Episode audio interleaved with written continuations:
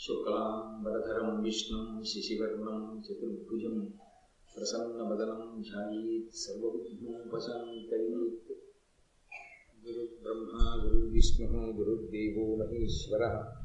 गुरुः साक्षात् परब्रह्म तस्मै श्रीगुरवे नमः।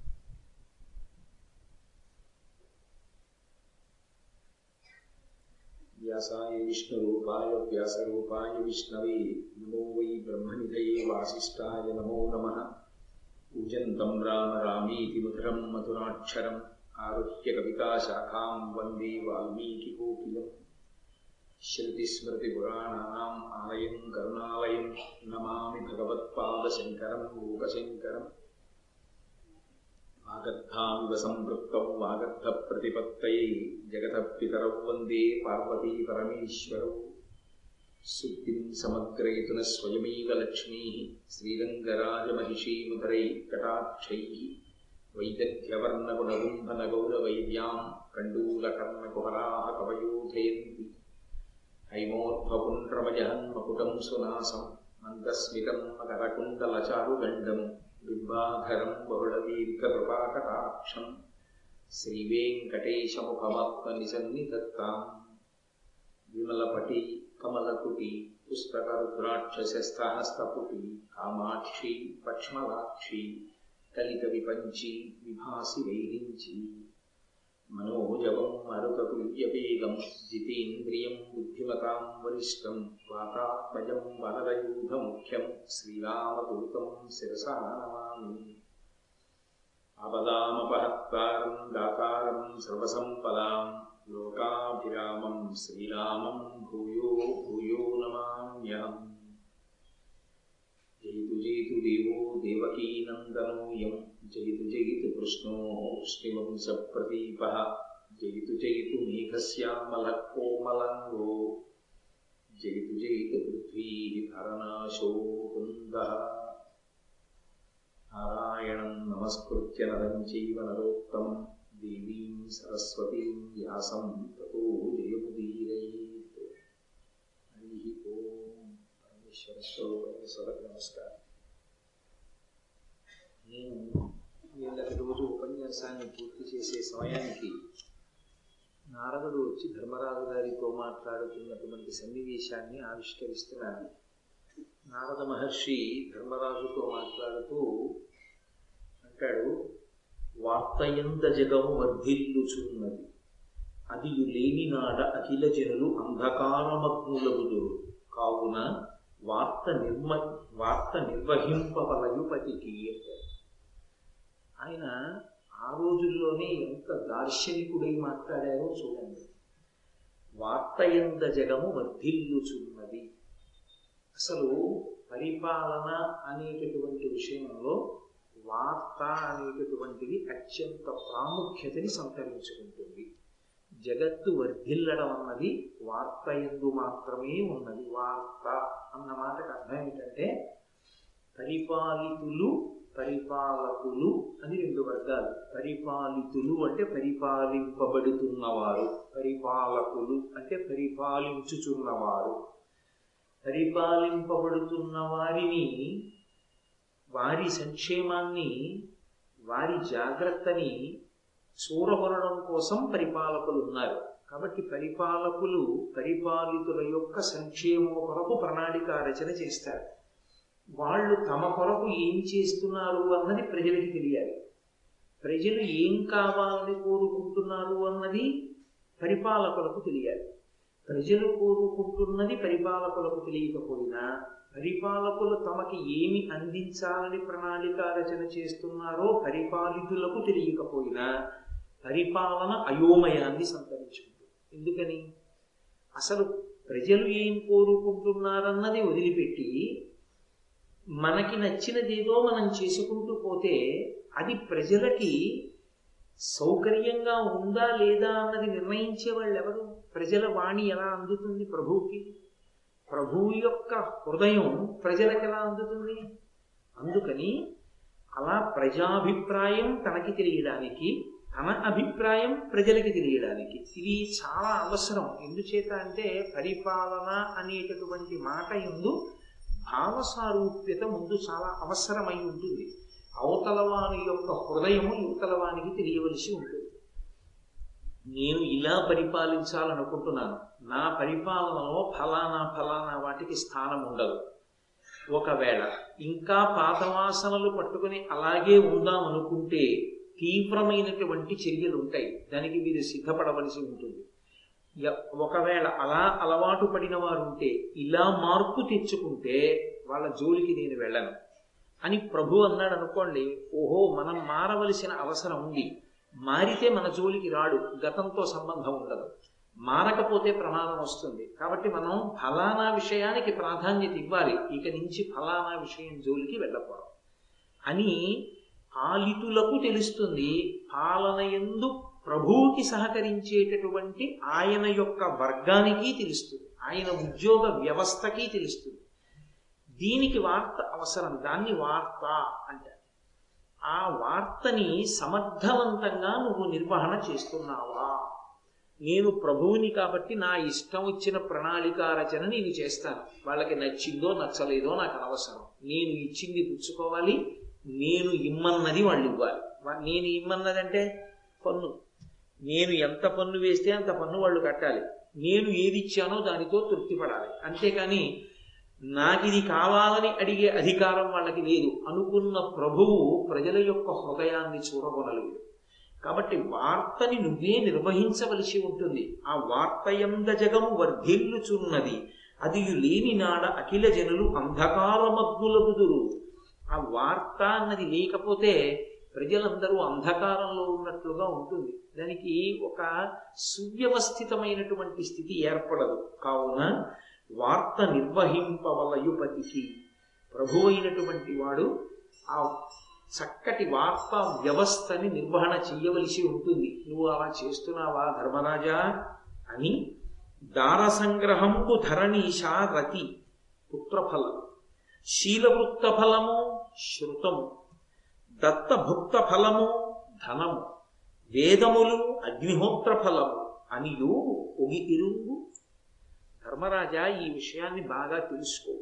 ఒగి ఇరుంగు. బాగా తెలుసుకుని ఉండు సుమా. అంటే ఇప్పుడు ఒక ప్రభువు తెలుసుకుని ఉండవలసినదే కాదు. మొత్తం వ్యవస్థకంతటికి ప్రతినిధిగా నువ్వు దీన్ని తెలుసుకుని ఉండాలి. ఇది తెలుసుకుని ఉంటే పరిపాలనే కాదు. వ్యక్తిత్వం కూడా వికసిస్తుంది బాగా. దేనికి ప్రయోజనం ఏది అన్న విషయంలో నువ్వు ఒక సమగ్రమైన అభిప్రాయాన్ని ఏర్పరచుకో. దార సంగ్రహంబు ధరణీషా రతి పుత్రఫలం. దార సంగ్రహంబు. సంగ్రహంబు అంటే పుచ్చుకొనుట. పాణిగ్రహణము అంటారు. పాణిగ్రహణము అంటే ఆడపిల్ల చేతిని మగపిల్లవాడు పుచ్చుకోవడం. ఆడపిల్లని తన జీవితంలోకి ఆహ్వానిస్తాడు ధర్మపత్నిగా. ఎందుకు అసలు ఆమెని తన జీవితంలోకి ఆహ్వానించి గృహస్థాశ్రమ స్వీకారం చేయాలి ఋషుల యొక్క హృదయం చాలా ఉదారంగా ఉంటుంది. హేతువుని విడిచిపెట్టి ఏది జీవితంలో అత్యంత అవసరమైన విషయం ఉంటుందో దాన్ని నొక్కిపెట్టి నువ్వు ఎలాగైనా ఇలాగే బ్రతుకు అని శాసించారు భగవంతుని దగ్గరగా మనుష్యుణ్ణి చేర్చడానికి వీలైనటువంటి మార్గాన్ని ముందు పరకాయ ప్రవేశం చేసి వాళ్ళే ఆలోచిస్తారు.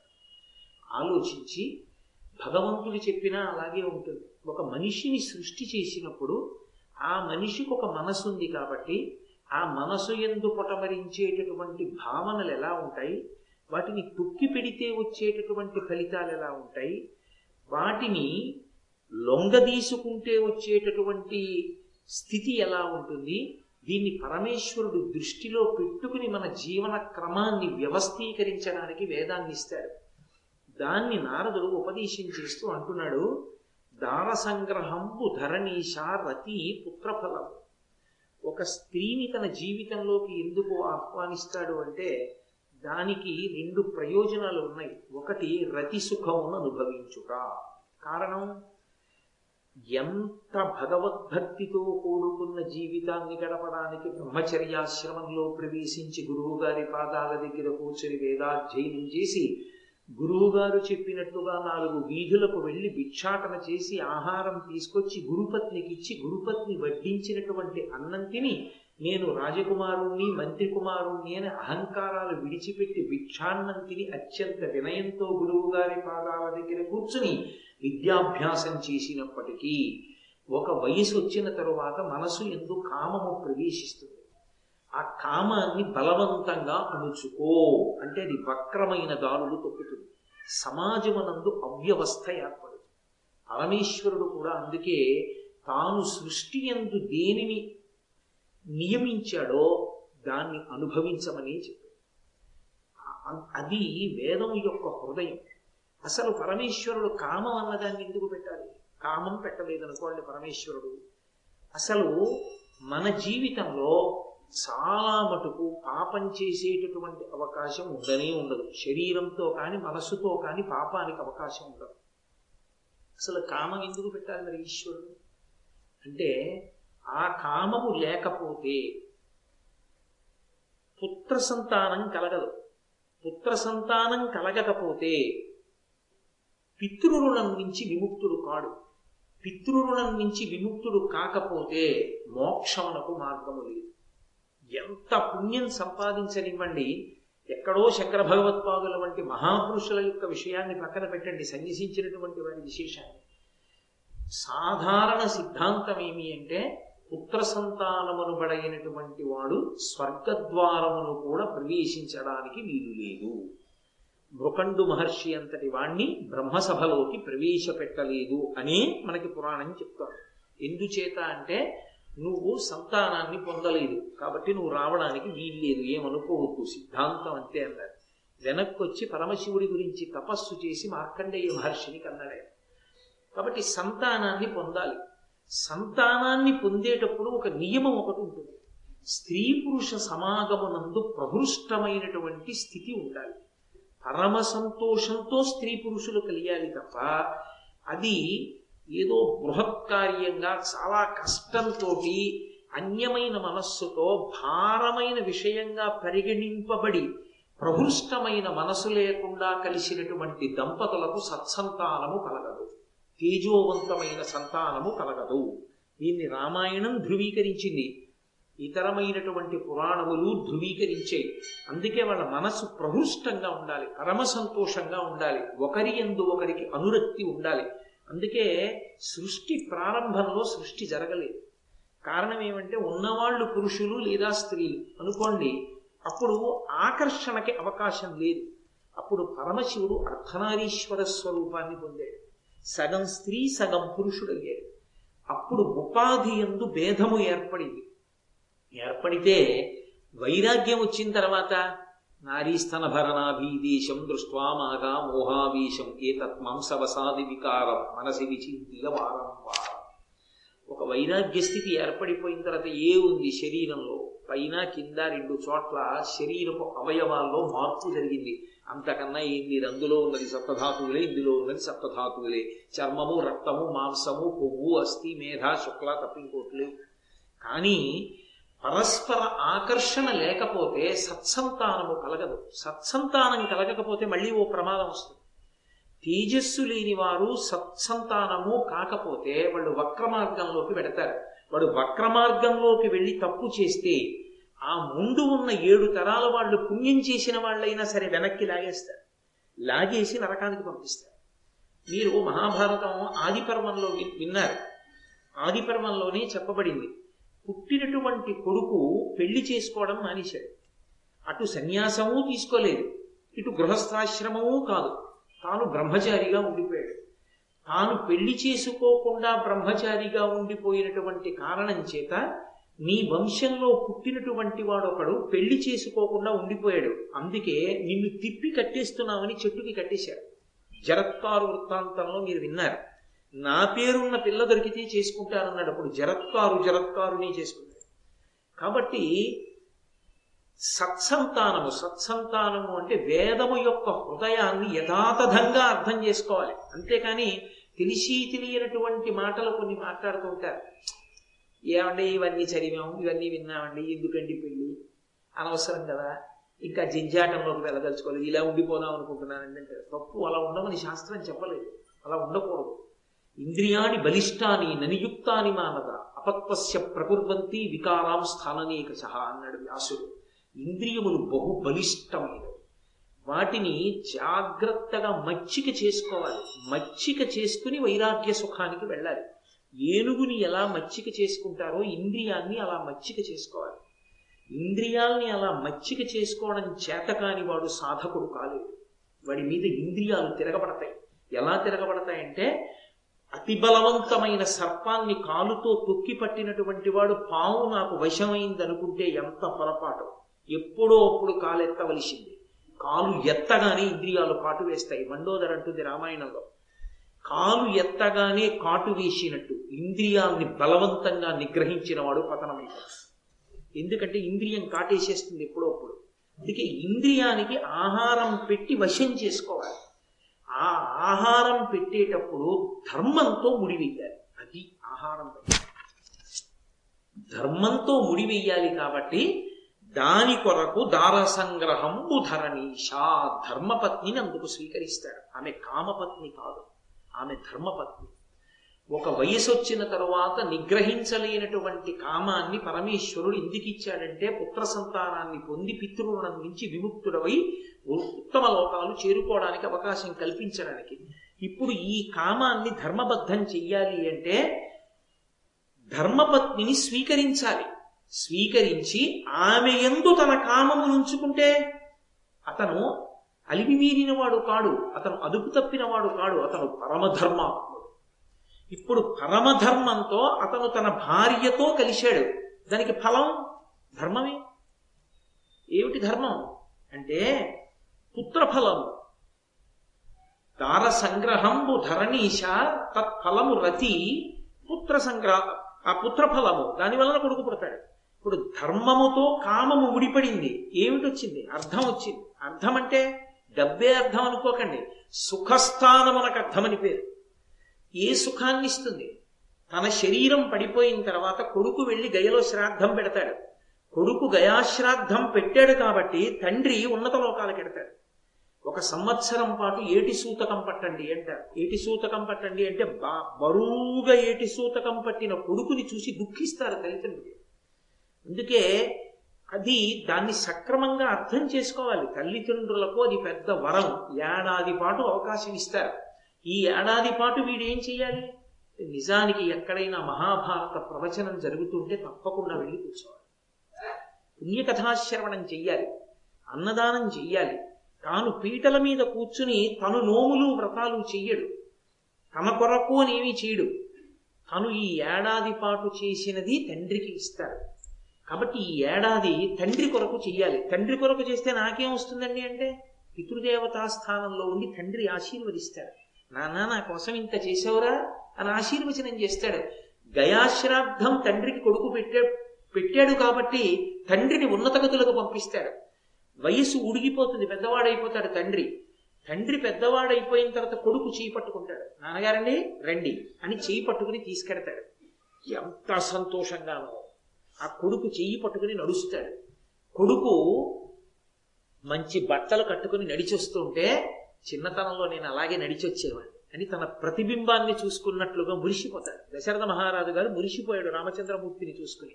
తన కొడుకుని చూసుకుని మురిసిపోతాడు.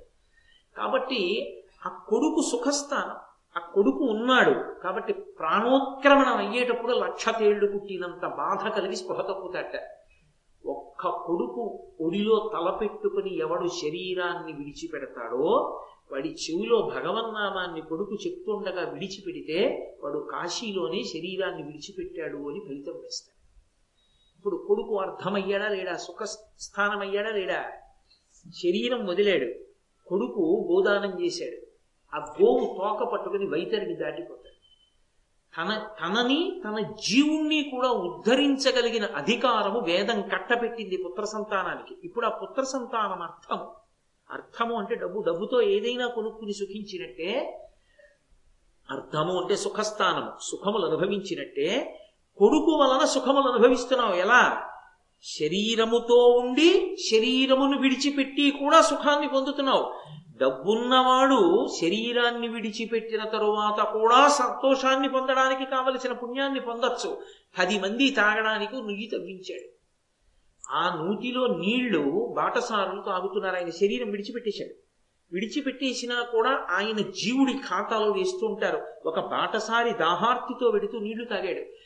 ఒక దాహంతో ఉన్నవాడికి నీళ్ళు ఇచ్చాడన్న పుణ్యాన్ని ఆయన జీవుడి ఖాతాలో వేస్తాడు నువ్వు ఏది చేసుకున్నావో అందుకే కొడుకంటే కడుపున పుట్టినవాడే కాదు ఎనమండుగురు కొడుకుల్ని చెప్పింది శాస్త్రం. ఒక నూతిని తవ్వించడం దగ్గర నుంచి ఒక దేవాలయంలోకి తీసుకొచ్చి నాలుగు మారేడు చెట్లు పాతాడు. ఆ మారేడు చెట్లు పెరిగి పెద్దవయ్యాయి. ఆయన శరీరం వదిలిపెట్టేశాడు. ఈ మారేడు దళాలు కోసి మహాశివరాత్రి నాడు పూజ చేశారు. ఈ ఫలితాన్ని ఆయన ఖాతాలో వేస్తారు కొడుకు ఎలా తండ్రిని రక్షిస్తాడో పుణ్యాన్ని కట్టబెడతాడో అలా తాను శరీరంతో ఉండగా తన డబ్బుతో ఏర్పాటు చేసుకున్నది రక్షిస్తుంది. కొడుకు అర్థము. కొడుకు ఉన్నతగతులకు కారణము. అందుకని ఎందుకు చెప్తున్నాడు నారదుడు ఈ మాట? నారదుడు ఏది చెప్పినా ఉత్తినే చెప్పడు. అకస్మాత్తుగా రాజ్య పరిపాలన గురించి మాట్లాడుతున్నవాడు దాన్ని విడిచిపెట్టి ఈ ధర్మాన్ని ఎందుకు బోధిస్తున్నాడు? కొడుకన్నవాడు తండ్రికి ఎంతో గొప్ప ఉపకరణం. ఆ కొడుకే తల్లిదండ్రులకి ఏమీ చేయకపోతే వాళ్ళు హో గోడుగోడున ఏడుస్తారు. ఎందుకంటే వాడు తప్ప అధికారి లేడు. అందుకే వాళ్ళు ఏడాదికి ఒక్కసారి అంటే పితృదేవతా స్థానంలోకి వెళ్ళిన తర్వాత కాలమానంలో ఒక రోజు తద్దినం పెట్టే రోజున వాళ్ళు చూసుకోవాలనుకుంటారు ఒక్కసారి. నా కడుపున పుట్టిన కొడుకులు అందరూ ఉన్నారా వచ్చారా అని. కొడుకులందరూ కలిసి పెద్ద కొడుకు చెయ్యి కింద పెడతారు. కింద పెట్టి చిన్న అందరికన్నా ఆకరణ పుట్టినవాడి చెయ్యి పైన పెడతాడు. పెట్టి అక్షయ తృప్తి ద్వారా గయారాధన ఫల సిద్ధిరస్తు అంటూ ఆ నీళ్ళు విడిచిపెట్టినప్పుడు పెద్ద కొడుకు చేతి మీదుగా కింద పడుతున్న నీళ్ళని పుచ్చుకుని తాగుతారు వాళ్ళు దాహతృప్తికి. ఆ కొడుకు అలా పోయలేదనుకోండి వాళ్ళు ఏడుస్తూ వెళ్ళిపోతారు దాహంతో. దిక్కుమాలిన కొడుకుని కన్నా వాడు తేజోవంతుడు కాడు భ్రష్టుడు. వాడు భ్రష్టుడై తిరిగాడు అనుకోండి వాడు చేసినటువంటి మహాపాపముల చేత ఇటువంటి కొడుకుని కన్నావు కనుక నిన్ను ఈడ్ చేస్తున్నామని కిందకి లాగేస్తాడు.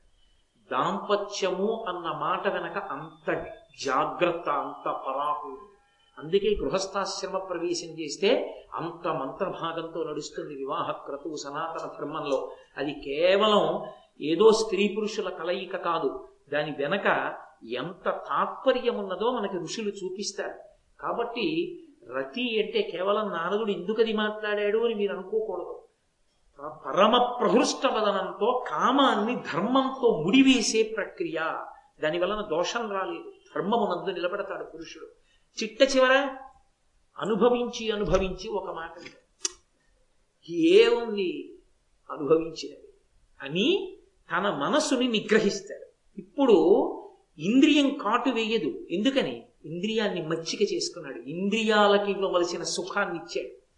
ఇప్పుడు విచారణ చేస్తాడు. అందుకని పరమశివుడికి శంభుహు అని పేరు. శంభుహు అంటే శం అంటే సుఖం. సుఖాన్ని ఇస్తాడు. ఇది ఏమి సుఖం అండి అన్న వైరాగ్యాన్ని ఇస్తాడు. ఇచ్చి ఆ తర్వాత కొంతకాలం అయిన తర్వాత ఇవన్నీ ఏమిటి? ఇద్దరం కలిసి భగవన్మార్గంలో నడవాలి. సంతోషంగా ఇప్పుడు ఇంద్రియములు కదలవు తన కన్ను చూడకూడనిది చూసినా ఆయన మనసు చెల్లించ అందరి ఎందు పరదేవతా భావన ఏర్పడుతుంది. దాని చేత పరమ పవిత్రంగా అలా ఉండగలిగిన స్థితికి మనసుని చేర్చుకుంటాడు. ఆ కదలకుండా మనసు నిలబడాలంటే దాన్ని మచ్చిక చేసుకుని వశం చేసుకోవాలి తప్ప బలవంతంగా దాన్ని వశం చేసుకుంటే పాము తల మీద కాలు పెట్టి అది అందరికీ సాధ్యం కాదు. ఎవరో శంకర భగవత్పాదుల వంటి మహాపురుషులకు సాధ్యం. తప్ప అందరికీ అది అవకాశం ఇచ్చేది కాదు. వ్యాసుడంతటి వాడు నిర్ధారించాడు. ఇంద్రియాని బలిష్టాని నియుక్తాని మానద. నువ్వంత తేలిక అనుకుంటున్నావేమో ఇంద్రియాల్ని నిగ్రహించలేదు. కోటలో ఉండి పోరాటం గృహస్థాశ్రమం. కోట విడిచిపెట్టిన పోరాటం కాదు నన్ను నేను నిగ్రహించుకుంటానన్న ఆశ్రమాలు. కాబట్టి నారదుడు ఈ మాట చెప్పి నువ్వు పెళ్ళి చేసుకోవడం నీ వ్యక్తిగత విషయం కాదు. చాలా మంది ఇవాళ ఒక పొరపాటు మాట మాట్లాడుతూ ఉంటారు నా పెళ్ళి నా ఇష్టం. నీ పెళ్ళి నీ ఇష్టం కాదు. నీ పెళ్ళితో ఏడు తరాలు ముడిపడున్నాయి. ఆడపిల్ల పెళ్ళి అయితే పది తరాలు ముడిపడున్నాయి పైకి వెనక్కి కూడా. దశ పూర్వేషాం దశాపరేషాం. నీవు సక్రమంగా వివాహం చేసుకోకపోతే తత్ఫలితము వలన వచ్చేటటువంటి సంతానము వలన నేను ఈ మధ్యకాలంలో చాలా విపరీతంగా వింటున్నాను. అస్తమానం ఇదే పని. ఇవాళ మధ్యాహ్నం కూడా ఇదే పని. మా అమ్మ మా అబ్బాయి తనకన్నా ఏడాది పెద్ద పిల్లని చేసుకుంటానంటున్నాడండి. అధర్మం కాదు కలయిక. తనకన్నా పెద్దదానితో సంతానం అధర్మం కాదు. అధార్మికమైనటువంటి సంతానం వలన ఎవరు ఉద్ధరింపబడతారు? అందరూ పడిపోట్ల కిందకి? నువ్వు ఆలోచించుకోవద్దు. నీ సమస్య నీ ముందు తరాలు ఏడు తరాల సమస్య. నీ సమస్య అంటే ఏంటి పెళ్ళి పెళ్ళి నీ ఒక్కడితో పోదు. అది నీ వ్యక్తిగతం కాదు. పెళ్ళి నీ వ్యక్తిగత విషయం కాదు. ఇవాళ లోకంలో ప్రచారం ఎలా జరిగిపోయిందంటే వివాహము వ్యక్తిగత విషయము తప్పు కాదు. శాస్త్రమునందు వివాహము పెద్దలు ఎందుకు నిర్ణయం చేస్తారంటే నీ వివాహంతో ఏడు తరాలు ముడిపడి ఉన్నాయి కావాలంటే జరత్కాల వృత్తాంతం చూడు. వివాహకాండ మంత్రాలకి వ్యాఖ్యానం చూడు. కాబట్టి నీ వ్యక్తిగత విషయం ఎలా అయింది పెద్దలు చెప్పినట్టు నువ్వు చేసుకోవాలి అందుకో. ఎందుకంటే వాళ్ళ అభ్యున్నతి దాని మీద ఆధారపడింది వాడు ఎంతో పుణ్యం చేశాడు. కష్టపడ్డాడు ఈక్షాతలు పారేశారు కిందకి. దరిద్రుణ్ణి కన్నావు. చూడు దౌర్భాగ్యుడు ఎటువంటి వాడు. నిష్కారణంగా వాడు పడిపోలా నీ కామానికి? అవధి లేని నీ కామం అర్థం లేని నీ సిద్ధాంతాలకి బలైపోట్లా? వ్యవస్థని తెలుసుకుని ప్రవర్తించాలి. కాబట్టి ఇరవై ఆరేళ్ళు దాటితే ఉద్యోగం ఇవ్వము అంటే ఇరవై ఆరేళ్ళు దాటితే నువ్వు ఇంకో ఉద్యోగం చూసుకుంటున్నావే? వేదం చెప్పిన దాని విషయంలో మినహాయింపులు కావాలని ఎందుకు కోరుకుంటావు? అది నీ వ్యక్తిగతం కాదని ముందు నువ్వు తెలుసుకున్నప్పుడు జాగ్రత్త పడ్డం నీకు అలవాటు. కాబట్టి అది నారద హృదయం. ఇది ఎందుకు చెప్పాడో మీకు తర్వాత అర్థం ఆయన తిన్నగా తీసుకొచ్చి ఆ మాట చెప్పలేదు. ఏదో ప్రయోజనాన్ని దృష్టిలో పెట్టుకుని ఈ మాట చెప్పాడు. ఇది ధర్మరాజు గారికి తెలీదా? తెలిసి ఉండొచ్చు. కానీ అవసరానికి దాన్ని సిద్ధం చేయడం వేరు. దార సంగ్రహంబు ధరణీషా రతి పుత్రఫలము. శీలవృత్త ఫలము శృతము. ఏమి అద్భుతమైన మాటలండి. శీల వృత్త ఫలము శృతము. శృతము అంటే వినడం. వినడము అంటే లోకంలో వినేటటువంటివి చాలా ఉన్నాయి. ఎన్నో వింటూ ఉంటాం మన ప్రమేయం లేకుండా. ప్రయత్నపూర్వకంగా మనుష్యుడు వినవలసినది ఇది అంటే పురాణ ప్రవచనాన్ని వింటారు. ఎందుకు వింటారు? వేదం వింటే పుణ్యం. వేదానికి అర్థం తెలియక్కర్లేదు. వేద పండితులు వచ్చి వేదం చదువుకుంటే వింటే చాలు నమస్కారం చేస్తే చాలు పుణ్యం. కానీ పురాణం అలా కాదు. పురాణం వింటే పుణ్యం కాదు. పురాణాన్ని తెలుసుకోవాలి. ఎందుకని? సర్గశ్చ ప్రతిసర్గశ్చ వంశో మన్వంతరానిచ వంశానుచరితం చేయవా పురాణం పంచలక్షణం. పురాణం ఐదు లక్షణాలతో ఉంటుంది. ఐదు లక్షణాలతో ఉండి ఆ పురాణం వంశానుచరిత అని చెప్తుంది. ఇదిగో ఫలానా జీవుడు ఫలానా చోట పుట్టి ఫలానా తప్పు చేసి మళ్ళీ ఇలా పడిపోయాడు. తర్వాత ఈ ఒప్పు చేసి ఇలా పైకెక్కాడు. ఆఖరికి ఇలా మోక్షానికి వెళ్ళాడు. అది పురాణం వింటుంటే వేదము యొక్క హృదయము అర్థమవుతుంది. వేదంలో చెప్పిన దాన్ని విడమరిచి పురాణం చెప్తుంది.